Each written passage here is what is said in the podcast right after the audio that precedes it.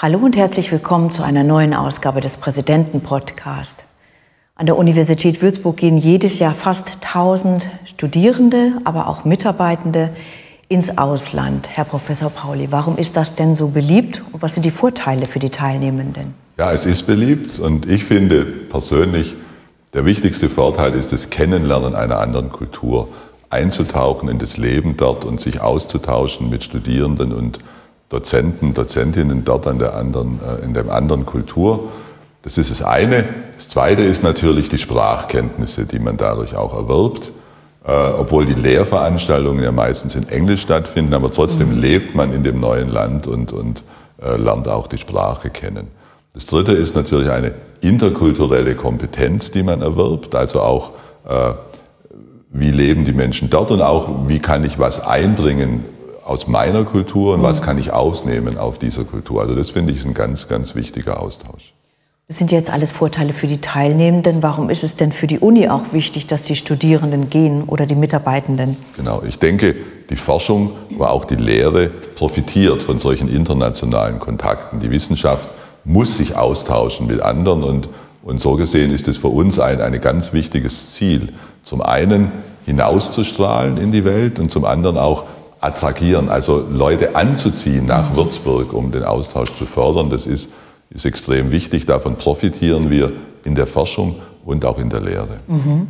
Und wenn wir jetzt mal auf Erasmus schauen, wie viele Partnerschaften hat die Uni und kann man an jeder Uni auch jedes Fach studieren? Also sicher ist, ich glaube, wir haben so ungefähr 700 Erasmus-Verträge mit verschiedenen Universitäten in ganz Europa. Mhm. Und natürlich muss man das vorher prüfen, bevor man hingeht. Und das würde ich auch jedem empfehlen, mit dem Erasmus-Beauftragten der Fakultät oder des Instituts zu reden und zu prüfen, ob das Angebot an der Universität, in die, an die man gehen will, auch dem entspricht, was man studieren will und natürlich auch, dass möglichst viel angerechnet werden kann. Also das mhm. ist ganz wichtig. Aber ich denke, die meisten unserer Partneruniversitäten sind große Universitäten und haben eine Fächervielfalt.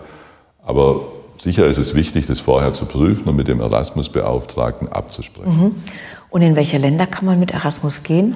Also in, man kann mit Erasmus in alle Länder der EU gehen und darüber hinaus noch in, ich glaube, es nennt sich assoziierte Länder. Dazu zählt eben Norwegen, die Türkei äh, und ich glaube Nordmazedonien zählt dazu und Serbien. Aber auch das kann man praktisch an unserem International Office oder mit dem Erasmus-Beauftragten noch genau mhm. klären. Mhm. Ja, und jetzt zum Beispiel Mazedonisch oder Norwegisch steht jetzt nicht unbedingt auf dem Lehrplan der Schule. Das spricht ja dann auch fast keiner. Ähm, muss man denn die Landessprache können? Nein, die Landessprache muss man nicht kennen. Es ist normalerweise so, dass äh, in den Gastländern die Veranstaltungen auch in Englisch angeboten werden und umgekehrt ist es bei uns auch so. Mhm. Das heißt, wir versuchen in den verschiedenen Fächern zumindest ein, ein, äh, ein Modul zu haben für, für jedes Schwerpunktgebiet, das auch englischsprachig, stattfind, mhm. englischsprachig stattfindet, sodass auch die Erasmus-Studenten, die zu uns kommen, auch hier Angebote haben. Und mhm. genauso ist es umgekehrt. Aber wie gesagt, vorher prüfen mhm. und über den Erasmus beauftragen, das ist sehr wichtig. Bei unseren Studierenden, bei unseren Studierenden gibt es ja so eine kleine Hitliste der beliebtesten genau. Länder. Welche sind das denn? Die beliebtesten Länder sind äh, sicher Spanien. Ich glaube, in Spanien ist es vor allem Salamanca und Cadiz, mhm. die ich auch beide kenne, die Städte, die wirklich sehr, sehr attraktiv sind. Dann ist es eben in Schweden. Umeå ist eine Stadt, die sehr im Norden ist, aber doch sehr interessant ist und äh, auch äh, ein aktives Studentenleben hat. Weiterhin ist es, glaube ich, Padua als sehr beliebte Stadt, ist auch unsere Partneruniversität mhm. und auch eine ganz tolle Stadt in der Nähe von Venedig. Man kann mhm. dann ganz gute Ausflüge machen. Also das sind, glaube ich, die Hitlisten. Klingt gut. Klingt sehr gut. Ja. Die Studierenden, die können ja neben dem klassischen Studium auch ein Praktikum machen mit Erasmus. Korrekt. Sie können ein Praktikum machen. Der Unterschied ist da so, dass praktisch im Praktikum, das kann ein, ein Pflichtpraktikum sein oder ein freiwilliges Praktikum, aber man muss sich selber bemühen um den mhm. Praktikumsplatz. Das heißt, mhm. es gibt hier keine Verträge, die schon ausgehandelt worden sind mit den Universitäten im normalen Erasmus-Austausch. Das heißt, der Studierende muss mhm. selber aktiv werden und sich den Praktikumsplatz suchen. Bei Erasmus denken ja die meisten nur an die Studierenden, aber Mitarbeitende können auch gehen. Sicher, Mitarbeiter können auch gehen, Mitarbeitende können auch gehen. sowohl äh, Wissenschaftler als auch das wissenschaftsunterstützende Personal. Und das ist auch ein, ein sehr sinnvolles Sache. Wenn man Wissenschaftler ist oder Dozentin oder Dozent ist, hält man dort auch Lehre und, und kann dort auch dann erfahren, wie die Lehre dort stattfindet und kann davon profitieren, was mitnehmen zurück. Und auch für das wissenschaftsunterstützende Personal ist es natürlich sinnvoll, auch kennenzulernen, wie arbeiten die Universitäten mhm. dort, was sind dort Schwerpunkte, was läuft anders als bei uns. Und das kann man mitbringen und der Austausch ist sehr schön und das Soziale ist normalerweise auch sehr schön. Über Erasmus hinaus hat ja die Uni Partnerschaften auch auf fast allen Kontinenten. Mhm. Aber der Unterschied bei Erasmus ist ja gerade diese finanzielle Förderung, die ja gesichert ist. Genau. Es ist so, dass praktisch, wenn man ein Erasmus mit einer Universität zu einer Universität geht, mit der wir einen Vertrag haben, dann gibt es eine Förderung und die ist so ungefähr um 400 äh, Euro plus minus. Das hängt ab vom Gastland. Mhm. Da gibt es unterschiedliche Förderquoten. Im Schnitt sind es, glaube ich, 400 Euro. Äh, wenn man ein Praktikum macht, sind es 100 Euro mehr, die man noch zusätzlich bekommt. Mhm. Und wenn man als äh, Dozentin oder Dozent oder als wissenschaftsunterstützendes Personal geht, wird es nach, Tagesab, nach Tagen abgerechnet, mhm. plus eine, eine Unterstützung für die An- und Abreise. In dem neuen Erasmus-Programm ist ja Inklusion auch nochmal ein wichtiges Thema. Genau.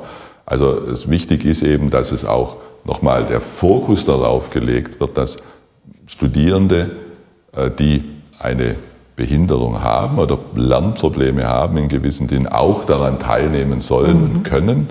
Und äh, das ist ein Fokus und wird in besonderer Weise unterstützt. Aber auch hier ist natürlich ganz wichtig, sich vorab zu informieren, wie das passt zu der mhm. Universität, an die ich gehen will. Mhm.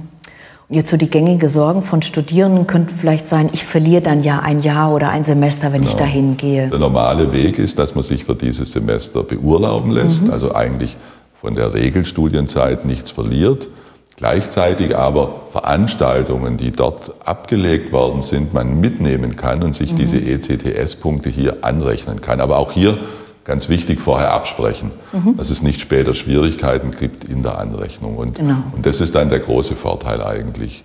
Man hat einen, einen, einen, man lernt etwas, man kann das Gelernte mitbringen, man kann sich anrechnen lassen, man verliert kein, äh, kein Semester der Regelstudienzeit und lernt viel im kulturellen Austausch. Ja. Und für Mitarbeitende ist es genauso geeignet wie für Vorgesetzte. Also man muss ja jetzt nicht in einer Führungsposition genau, sein. Genau, so ist es. Mhm. Ja, dann hoffen wir, dass auch möglichst viele Mitarbeitende von dieser Möglichkeit Gebrauch machen. Für genau. heute sage ich danke für das Gespräch. Sehr gern. Und wenn Sie jetzt Fernweh bekommen haben, das war genau unsere Absicht. Informieren Sie sich auf den Seiten des International Office über die Möglichkeiten, ins Ausland zu gehen. Für heute sage ich danke fürs Zuschauen oder Zuhören. Machen Sie es gut.